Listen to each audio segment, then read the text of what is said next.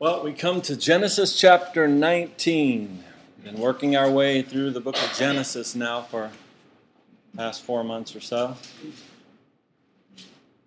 Genesis chapter 19.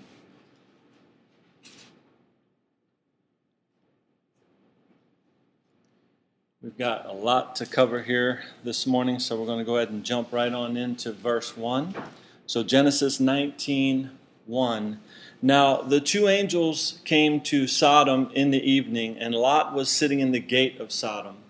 When Lot saw them, he rose to meet them, and he bowed himself with his face toward the ground. So last week we looked at how the Lord and two of his angels appeared to Abraham as he sat at the door of his tent. And we discussed last week how the Lord at the end of that conversation, he went on his way, and the two angels headed towards Sodom. Well, now these angels have arrived, and Lot is sitting at the gate of the city, which means he has been appointed as a judge in this city. And we'll kind of talk a little bit more about that later. But very much like Abraham did when Abraham saw the Lord and his two angels, Lot greets them here and he bows down with his face toward the ground in their presence. Other than that, though, you can't really say there's many similarities between Lot and his uncle Abraham, at least from the standpoint of their character. Lot was in many ways different from Abraham. But we cannot say that Lot was not a righteous man because 2 Peter chapter 2 tells us, as it speaks of Lot, and it states that Lot was a righteous man. But I really do want us to get a full picture here, as much as we can, of this man Lot. And I pointed out something to you a few weeks back, but let's just take a few minutes here and, um, and look at the differences between Lot and Abraham. I want you to mark this page and turn back to Genesis chapter 13. I just want to kind of give you a comparison here of Abraham and Lot and just kind of the differences between these two men. Now, I just want to quickly point out to you that in chapter 12 and 13 of Genesis, you'll find that, um, that it mentions four different times that Abraham moved.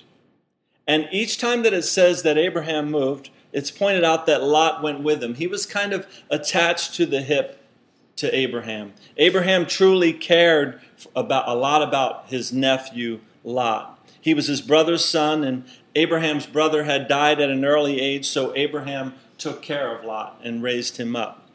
But as Lot grew up, he became his own man. And he had his own ways about him. And again, he was very different from Abraham in those ways, just his character. Okay? Now, let me show you why I say that. Look down at verse 7 of chapter 13. So, Genesis 13 7. And there was strife between the herdsmen of Abram's livestock and the herdsmen of Lot's livestock. The Canaanites and the Perizzites then dwelt in the land. Now, if you just look briefly back at verse 6 here in this chapter, You'll see that it says, Now the land was not able to support them, that they might dwell together, for their possessions were so great that they could not dwell together. So this was the cause of the strife that, was, that we see occurring here in verse 7. Abraham and Lot were very wealthy and had many possessions, and the issue of space or lack thereof has now caused the problem between the herdsmen of these two men. But let's read on, verse 8. So Abram said to Lot, Please let there be no strife between you and me, and between my herdsmen and your herdsmen, for we are brethren. Is not the whole land before you? So Abram, who we now know of as Abraham, right, says, Hold on a minute here. There's no need for this. There's plenty of more land out there. Let's not have any strife between us. Okay? And verse 9 continues here, and Abram says, Please separate from me. If you take the left, then I will go to the right. Or if you go to the right, then I will go to the left. And Lot lifted his eyes and saw all the plain of Jordan, that it was well watered everywhere before the Lord destroyed Sodom and Gomorrah, like the garden of the Lord, like the land of Egypt as you go towards Zoar. Then Lot chose for himself all the plain of Jordan, and Lot journeyed east, and they separated from each other. So I pointed this out to you a few weeks back, but here we see the differences between Abraham and Lot. Abraham told Lot, You can have any of the land that you want, it's your choice. You see, Abraham was a peacemaking kind of guy. He wasn't a greedy land grabber trying to get all he can in this world. Instead, he was a man of kindness who was willing to yield, willing to consider others as better than himself. But Lot, on the other hand, he was younger, obviously, than Abraham, not as mature, and therefore more easily led by the lust of his eyes. If it looked good to him, he wanted it. And that's the way he made his decisions. He didn't stop to think about all that Abraham had done for him in his life, in caring for him since his dad had passed away. He didn't think about saying, No, Uncle Abe, I want you uh, to have it. I want you to have all the best of the land. You go ahead, you choose. Okay? You see, Abraham, though, in this represents a man of God, and Lot Though he is a righteous man, he represents a man that seems to be drawn toward the things of this world. And as a result, Lot ends up in a sinful and a wicked place like Sodom and Gomorrah, where he ended up. So now, as we turn back to Genesis chapter 19, Lot is approached by these two angels, um, angels that have been sent to bring the destruction to this wicked city, a well deserved destruction, right? The Lord didn't show up to Lot like he did to Abraham, only the angels showed up here. Now, these weren't bad angels. They weren't angels that were going, they were just angels that were going to bring justice, a justice that was due to this city. Remember, God is not mocked, right? Whatsoever a man sows, that he shall also reap. And we're going to see that in this story here of Sodom and Gomorrah. And that's a fact that everyone must come to grips with. God paints for us a picture in the scriptures of how we should live and how we shouldn't live. We see examples of Abraham. We see examples of people like Lot. We see all kinds of different examples in the Bible, right? But Lot greets these angels, and in verse 2 of chapter 19 here, he says, And he said, Hear now, my lords, please turn into your servant's house and spend the night and wash your feet. Then you may rise early and go on your way. And they said, No, but we will spend the night in the open square. So at this point, Lot just thinks that these two angels are passing by. That's why he says, Hey, stop, and then you can go on your way. He thinks they're just passing by. So he offers them a little bit of hospitality here. But they say, No, that's okay. We'll just stay here in the middle of the city. We'll be okay. Verse 3 But he insisted strongly. So they turned into him and entered his house. Then he made them a feast and baked them unleavened bread, and they ate. Now, before they lay down, the men of the city, the men of Sodom, both old and young, all the people from every quarter surrounded the house. And they called to Lot and said to him, Where are the men who came to you tonight? Bring them out to us that we may know them carnally. Now, if you understand our English word sodomy, you'll understand what the people of this city wanted to do with these two angels that are now inside of Lot's house. This is a wicked city, right? And who'd have thunk that we'd ever live in a time where sodomy has once again become acceptable to the masses?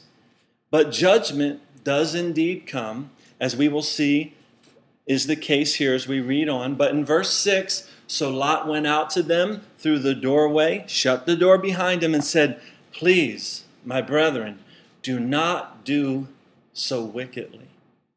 Now, verse 7 there speaks so much to us. Again, Lot says, Please, my brethren, do not do so wickedly. So we see two things there, don't we? For one, Lot calls them his brethren. These are his people, people that he fellowships with and lives amongst on a daily basis.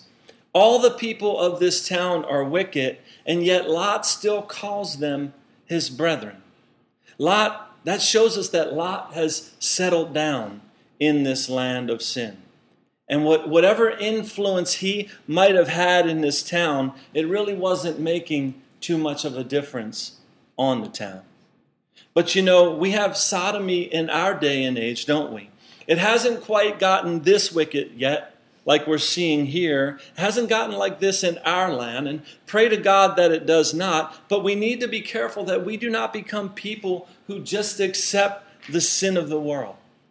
We can't settle down with it and live like it's just the norm, right? The norm is what God makes and what God has made, not what man has made in their lustful desires and such, right?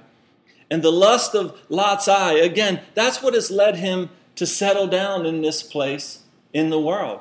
He wanted that. He went, he went after what looked good to him. But again, Abraham still considered Lot as righteous, right? Lot was in this world of sin. He lived in this city, but at least it does not seem that he was of that world of sin himself, right? Because why do I say Abraham considered him righteous? Well, because Abraham pleaded on his part and I'll, on his behalf, and I'll touch on that here a little bit in a minute. But but again, it doesn't seem that Lot himself participated in all this. Okay? And there's a verse coming up here where we will see that maybe Lot did speak up against the sin in this city. But with that in mind, right, the other thing that we see here in verse 8 is that Lot, or in verse 7, excuse me, is that Lot calls their actions wicked. Okay? So he knows it's wrong. He knows it's wrong what they're doing, and he does not condone it. He was indeed counted as righteous, even though he was in the midst of this perverse city. But let's move on. Verse 8 Lot, continuing to speak, says, See now, I have two daughters who have not known a man. Please let me bring them out to you, and you may do to them as you wish and only do nothing to these men, since this is the reason they have come under the shadow of my roof. So, wow, this is a tough verse of Scripture, isn't it? Why would Lot say such a thing as this? But in verse 8 here, though, we get a little glimpse here into the fact that Lot now knows why these two angels have come to town in the first place. He knows why they're here because he tells these people outside the door that this is the reason they have come under the shadow of my roof. Right? So, in other words, Lot is telling these people that it's this type of behavior, the way you're behaving right now, this is what has brought these two angels to, to be under my roof right now. So, how did he find out? Well, maybe during dinner, these angels shared with him. Right? Remember, this was right before they were ready to, to go down to sleep for the night that all this started taking place. So this is a desperate time. And you can say that Lot resorts to desperate measures here because he knows that this is all about to be destroyed. But these wicked people weren't going to give in. And verse 9 continues and says, And they said, Stand back.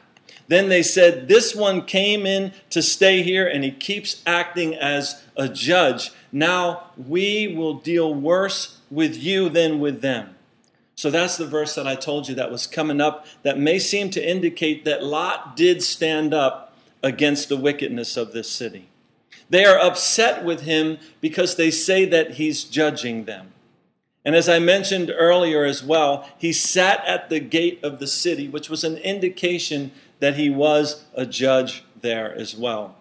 But it doesn't seem that the people had all that much respect for Lot, though.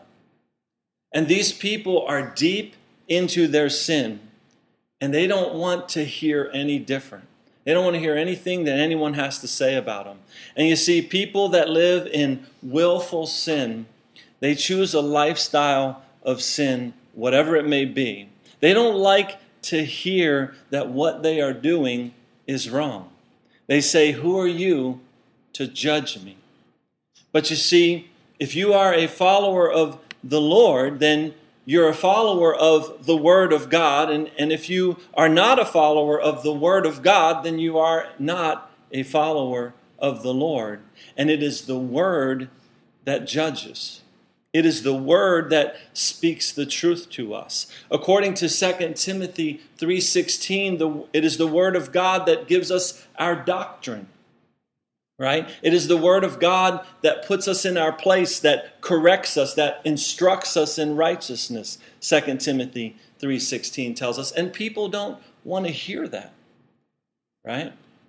And if you believe in the word of God, they will hate you for it. Because it's not you, though, but it's the Word of God that stands in the face of their sin.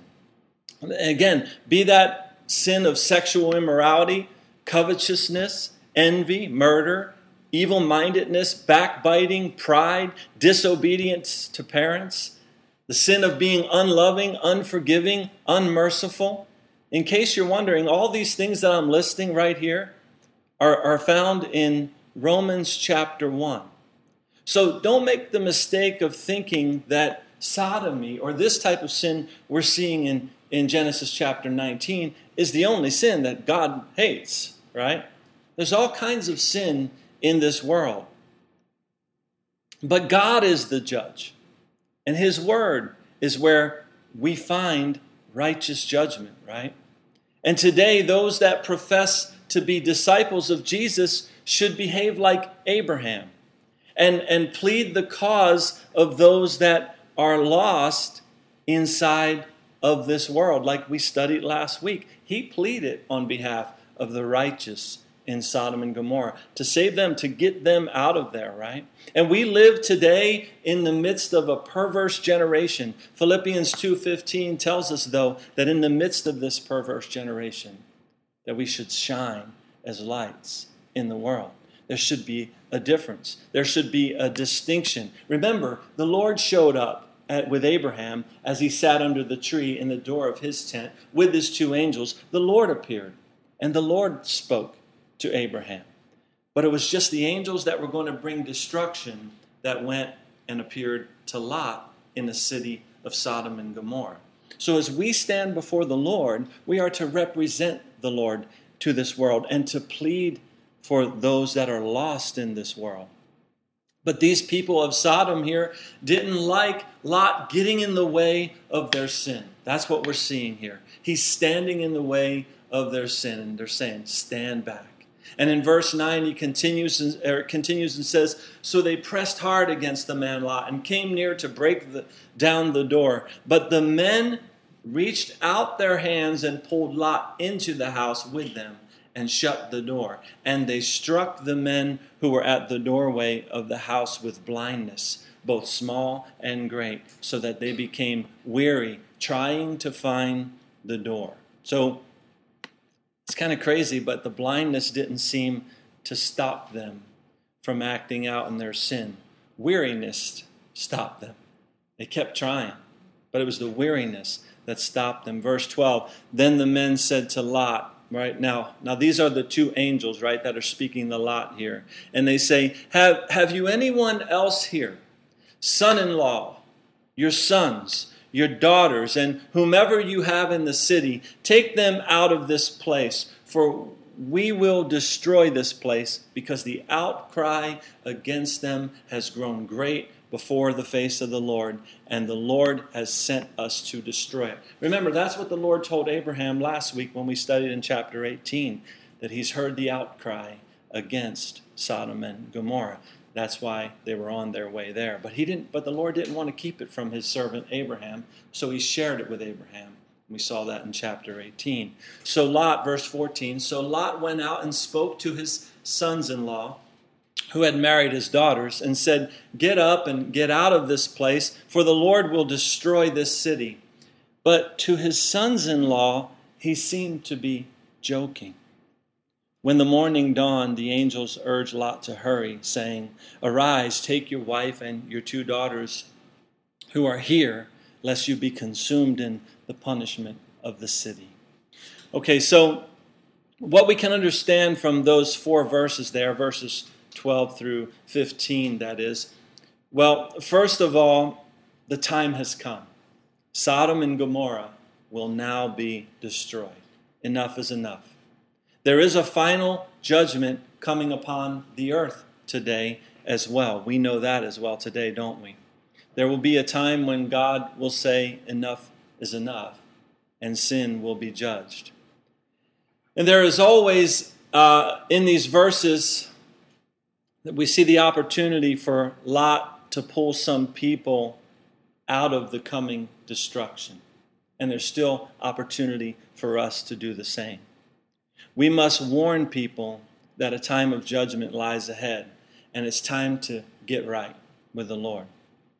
As was the case with Lot, sometimes, though, people will just laugh at you and think, you must be joking. This isn't going to happen. You Christians been saying this for 2,000 years. You must be joking, right? Remember, how many people did Abraham ask God to spare when we got to chapter 19? Well, he started with a high, or chapter 18, right? He started with a high number, but he ended up settling on 10, on the number 10. Okay? So, most likely, I would say that Lot had 10 family members there in that city. Three married daughters would equal six, two virgin daughters, and then Lot and his wife, that would equal 10. But the scripture really doesn't tell, uh, tell us that, so I'm kind of speculating on that. But it's just kind of interesting that he settled on 10, and we know that he's got some son in laws out there and a couple other daughters other than the ones that, that live with him. But we do know that Lot and his wife had two married daughters, and he had two married daughters at least. And um, so this much we do know. But nonetheless, the sons in law of Lot laughed at him, and they, along with their wives, will be left behind and will go through this final judgment because they didn't take it seriously. And today, there are a lot of people that just don't take it seriously. I believe there's a lot of people, even within Christianity, people that, or maybe maybe are similar with Lot in the sense that they've settled down in a world they shouldn't be living in. They've settled down in a way of life that they shouldn't be around, and they and they're just not taking things seriously. And maybe the way Lot lived his life, maybe why wasn't there more respect from his son-in-laws? Why didn't they just say, "Oh, Lot said this, let's do it"? We respect this guy. He's a man of God. This is what he said. Let's go. But instead, they just thought it was a joke, right? But it's hard sometimes to realize that we have close family members that will not take the word of the Lord seriously, but it does happen. And people have their own choices to make as to how they will live. And it's just going to be Lot and his wife and his two daughters that live under his roof that are going to get out of here alive. And verse 16 says, And while he lingered, though, right, it says, And while he lingered, the men took hold of his hand. These are these angels, right? They took hold of his hand and his wife hand, hand and the hands of his two daughters, the Lord being merciful to him. And they brought him out and they set him outside of the city. So the Lord showed great mercy to Lot, his wife, and his two daughters here because he had these two men slash angels forcefully take them outside of the city because Lot was lingering. And there comes a time when you no longer can linger. Okay? I'm sure, again, it's hard for them to, it was hard for them to know that their sons in laws, along with their other daughters, were not taking this seriously, but the time had arrived.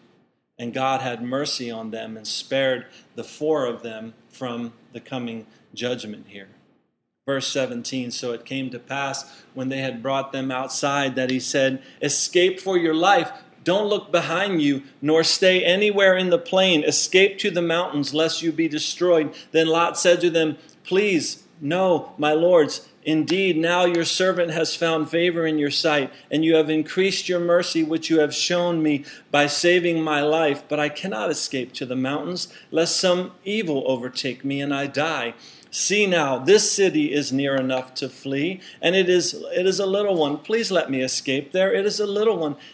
That, or is it not a little one? And my soul shall live. And he said to them, or he said to him, See, I have favored you concerning this thing also, in that I will not overthrow this city for which you have spoken. Hurry, escape there, for I cannot do anything until you arrive there. Therefore, the name of the city was called Zoar. The sun had risen upon the earth when Lot entered Zoar.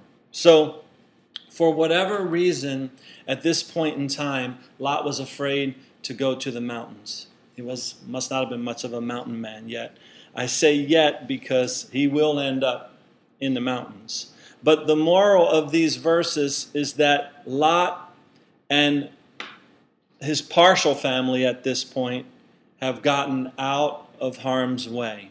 And these angels couldn't do anything, they said, until Lot was safe, because Lot had the favor of the Lord upon him. And remember, it was Abraham that pleaded for Lot before the Lord, that Lot would be saved and his family. And you know what? God is the same yesterday, today, and forever, is He not? God would not destroy the righteous along with the wicked back in those days, nor will He in the final judgment that is to come. The followers of Jesus Christ, those that have been made righteous by His blood, those that have been saved, saved through faith in Him, we all will escape the judgment unharmed.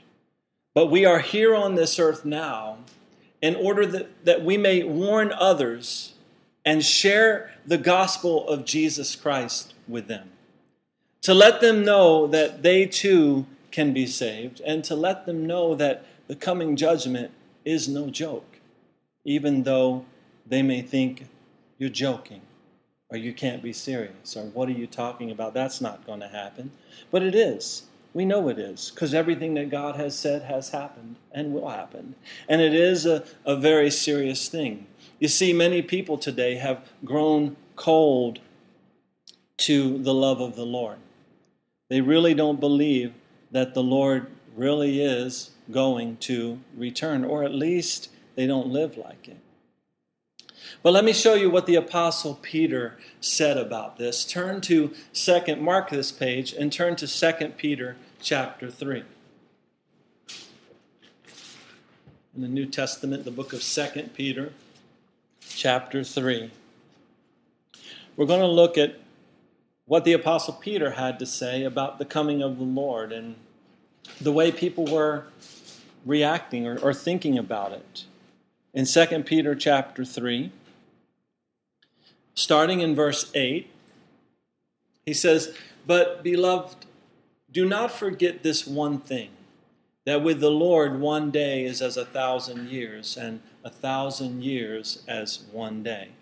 Now, pause right there because I'll share with you something that the Spirit of the Lord placed on my heart many years ago in understanding this verse here. And that is, is that if a, if a day with the Lord is as a thousand years, and a thousand years as a day, well, then how many days has the Lord been gone from the earth thus far? If a day is as a thousand years and a thousand years as a day, well, then the Lord has been gone a little over 2,000 years right now. So that would mean that on his time clock, not on our time clock, but on his time clock, he's only been gone a little over two days. We're right now in the third day on the Lord's time clock since the Lord has left the earth. And the point that the Apostle Peter is making here is that the Lord doesn't work within our time frames, right? He's coming back for sure, but it's going to be in His timing and not ours. But some today will mock the coming of the Lord and the coming judgment upon this earth. And verse 9 continues and says, The Lord is not slack concerning His promise as some count slackness, but is long suffering toward us, not willing that any should perish, but that all should come to repentance. So, how many people does God want to be saved? What's His plan of salvation? His plan of salvation is that all would come to repentance, that everyone would be saved, because God is merciful. He wants people to get saved, right? He wants all people to get saved. He wants everyone to repent of their sin and to come to Jesus and to be washed from their sin in the blood of Jesus. And you know, you and me here on the earth today, as believers in Jesus, in order that we might take the gospel, that's why He has us here, so that we would take the gospel to the people of the world in order that they might have the opportunity to be saved. How beautiful are the feet of those that preach the gospel, right? But no matter how far away that day may be, time is running shorter and shorter. But make no mistake, right, that that day will indeed come. And verse 10 continues here and says, But the day of the Lord will come as a thief in the night, in which the heavens will pass away with great noise, and the elements will melt with fervent heat. Both the earth and the works that are in it will be burned up. Well, you see, it says it'll come as a thief in the night. Just means no one's, ex- no one's expecting it, right? We have a blood moon coming up, right? And everyone's expecting something to happen right now, right?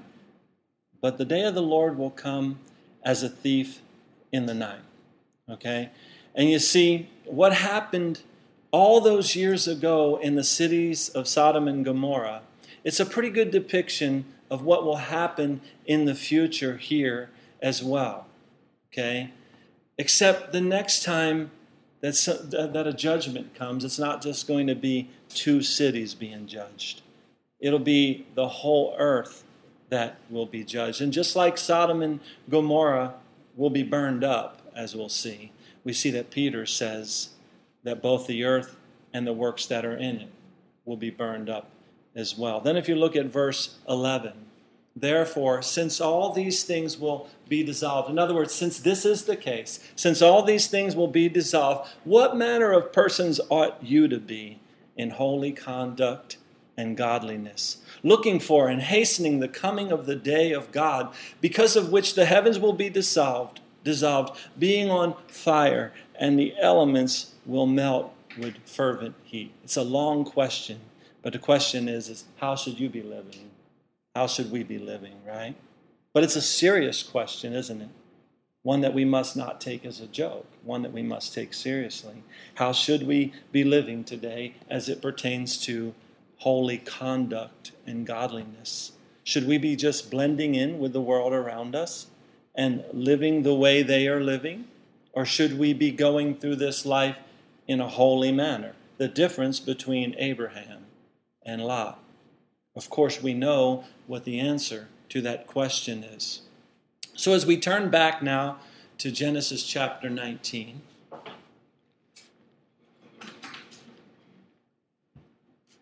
again, the time of judgment has now arrived for these cities of Sodom and Gomorrah. And verse 24 says, Then the Lord rained brimstone and fire on Sodom and Gomorrah from the Lord out of the heavens. So make no mistake, this is the Lord doing this, right? Verse 25 So he overthrew those cities, all the plain, all the inhabitants of the cities, and what grew on the ground. So this was a complete destruction. Not a blade of grass was left, right? Verse 26 but his wife looked back behind him, and she became a pillar of salt. Now, if you look back at verse 17, at the second sentence of verse 17, we see the warning giving, given there that says, Do not look behind you, nor stay anywhere in the plain. And in verse 25, there we see that all the plain was destroyed. And in verse 26, we see that Lot's wife looked back. You see, when you come to that place in your life where you've made a decision to come to the Lord, well, at that point, it becomes all or nothing at all. You are turning away from a sinful world that has destruction in its future, and you're turning to a living God that has eternity waiting for you. In the New Testament book of Luke, chapter 9, and verse 62, Jesus said, No one having put his hand to the plow and looking back is fit for the kingdom of God. And there's another scripture in Luke 17 and verse 32. It is a three word sentence uttered by Jesus. And Jesus says, Remember Lot's wife. Luke 17 32. Jesus said, Remember Lot's wife. And Jesus was talking about not looking back. He went on in that same chapter to say that whoever seeks to save his life will lose it, and whoever loses his life will preserve it.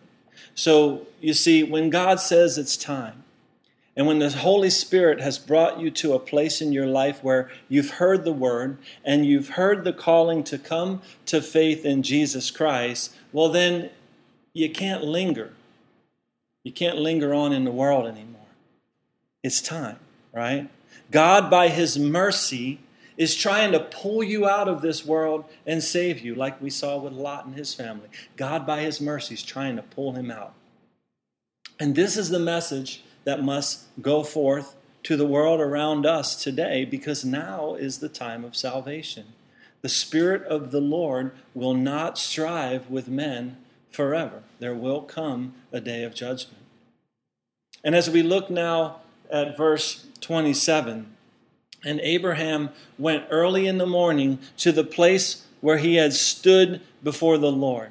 Then he looked toward Sodom and Gomorrah and toward all the land of the plain. And he saw, and behold, the smoke of the land, which went up like smoke of the furnace. Now, can you picture Abraham here? He had just met with the Lord and his two angels and prepared them a meal, washed their feet, had them come in and sit in his tent, and everything like that. Pleaded on behalf of the cities of Sodom and Gomorrah for the righteous people that were there. He gets up the next morning, he goes out and he looks and he sees all the smoke. He probably just shakes his head, goes back. What can you do sometimes? What can you do sometimes when people around you don't want to hear the word of the Lord, but yet you know what, what awaits them? You know what's going to happen to them. It's not much you can do. And verse 29 says, And it came to pass when God destroyed the cities of the plain that God remembered Abraham and sent Lot out of the midst of the overthrow when he overthrew the cities in which the Lord had dwelt. So, again, last week we saw that God didn't keep what he was going to do from his faithful servant Abraham. He let Abraham know what was going to happen. And this caused Abraham to plead on Lot's behalf. Today, you and me already know something too, don't we? We already know what the Lord is going to do in the future. We already know what's going to happen. We know what the future holds. We don't know when, but we do know what. And it's time for us to plead the cause for the lost that we have in our lives today. It's time for us to share it with them, even if they think we're joking, even if they laugh at us. Right? We need to seek the Lord on their behalf. Many have died without being born again, right? But God is a God of the living, and we serve the living God.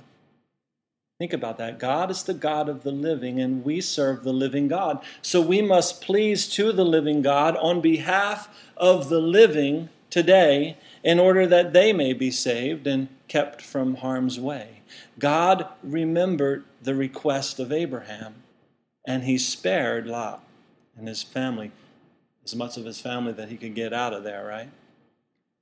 And remember, I said that Lot would indeed end up in the mountains. And verse 30 says, Then Lot went up out of Zoar and dwelt in the mountains, and his two daughters were with him. He was afraid to dwell in Zoar, and he and his two daughters dwelt in a cave. So there's something that we need to realize about Lot here, and that is, is that he has just lost everything. Okay? Because remember, there was a time when Lot was very wealthy. His possessions were so great that him and his uncle Abraham had to go their separate ways because he had so much. But now he's lost everything. He's lost his wife, daughters, son in laws, right? And now he's down to living in a cave in a mountain where he probably still fears living. And all he has is his two daughters left. He's fearful of what life now holds for him. That would be my guess as to the way Lot's feeling at this point, right? And, uh, and as if things couldn't get any worse, verse 31 Now the firstborn said to the younger, Our father is old, and there is no man on the earth to come into us, as is the custom of all the earth. I read that and I say, What a stupid statement these young girls this young girl just made. Oh, to be young and dumb, right? N- not a man left on the earth, they said. They, they just left the city of Zoar, right? There were people living there, right? It, eh, but sometimes, you know, you go through things in life and you react in that way. Oh, it's over. Oh, it's done. Not another man on the face of the earth. Yeah, right. God's got bigger things than that. God is bigger than that. God is your God, and He's greater than that. Right? It's not as if in this case here, all the people of the whole world had, have been destroyed. But this is how many people make bad decisions in life today, right? Oh, oh, oh, I'll marry this guy, whoever he is, because I'm never going to find anyone else. If I don't marry this guy right now, I'm never going to find anyone else, right? I need a new car, so I'm going to go $40,000 in debt because if I don't jump on this deal right now, a better deal's not going to come along than this. These are the kind of dumb decisions we make in life, right? All because we look at our circumstances and we look at the present situa- situation rather than looking at our God who's able to do exceedingly abundantly above all that we ask or imagine. So instead of looking at circumstances, we need to look at God, or things like this end up happening in life, right? And you know what? It's hard to look to God when circumstances come crashing down on you. And it's also hard to look to God if your mind is polluted with the things of this world. And this, these girls here, they were raised up in a polluted world by a father who had his eye on the world himself, right? And again, we see the contrast between Abraham and Lot. One man of faith, and the other, though considered a righteous man, he had a hankering, as they say, for the world, right? He kept his eye on the things of the world. So in verse 31, these girls plot out their stupid course here, right? verse 32 says, um, Come, let us make our father drink wine, and we will lie with him that we may preserve the lineage of our father. So they made their father drink wine that night, and the firstborn went in and lay with her father, and he did not know when she lay down or when she arose. It happened on the next day that the firstborn said to the younger, Indeed, I lay with my father last night. Let us make him drink wine tonight also, and you go in and lie with him, that we may preserve the lineage of our father. Then they made their father drink wine that night also, and the younger arose and lay with him, and did not know when she lay down or when she arose. Thus, both the daughters of Lot were with child by their father. The firstborn bore a son and called his name Moab. He is the father of the Moabites to this day. And the younger, she also bore a son and called his name Ben Ammi. He is the father of the people of Ammon to this day. So it's kind of interesting when you read the Bible, it's all right there. God's not, if this book were to be written by men that wanted to make something look pure and wanted to make something look good, it was made up story by men, they would keep this kind of stuff out. they would keep this kind of stuff out of the Bible. They wouldn't put it in there, right? But if you follow the, the pages of Scripture, if you follow these people, right, that are mentioned here, the Moabites and the Ammonites, right, you will find that they will be a thorn in the side of the Israelites for a long time. In, in uh, Numbers chapter 25, the Moabite women were harlots that were seducing the men of Israel. And the Ammonites taught Israel to worship Moloch and to sacrifice their own children. That would be the results of these people that came from this great plan of these two young girls. Okay? That's the type of people that would go on from there. This is the, the heritage of that incestuous relationship plotted out by the daughters of Lot when they dwell in the cave. This plan that these girls came up with was, I'm sure, the result of the influence of them living in a city like Sodom and Gomorrah, right? Don't think that the world will not contaminate you. And don't think that this world, that the influence of this world doesn't want to influence our children as well. The God of this age is Satan, and in accordance with Scripture, he roams around like a roaring lion seeking whom he may devour. And he uses the people of this world. He uses the media outlets of this world, the music of this world, the movies of this world, anything that's available to him to influence the children of this world to walk in the way of this world and to be lost for all eternity. But we see something written in the Old Testament here that is written for our learning, we're told. The Old Testament was written for our learning. So we can see, oh, there's Abraham and oh, there's Lot. Oh, there's a man that chose this, and this is what he ends up with, and there's a man that chose this, and this is what he ends up with. One ends up with the promise of God being fulfilled in his life, and what one ends up in this type of circumstance and in this type of situation. So, again, there's much to learn in the pages of Scripture. And there's so much that we need to take to heart. But we must guard ourselves from the love of this world. We must not be like the rest of this world around us. We must shine for the truth of the gospel. And as followers of Jesus Christ, we must realize that God has the ultimate plan for our lives. He knows the beginning from the end. He knows the end, I should say, from the very beginning. He knows every circumstance, He knows our every need. We don't need to plot our own way through this life. We need to trust in Him. We've seen with Abraham, too, right?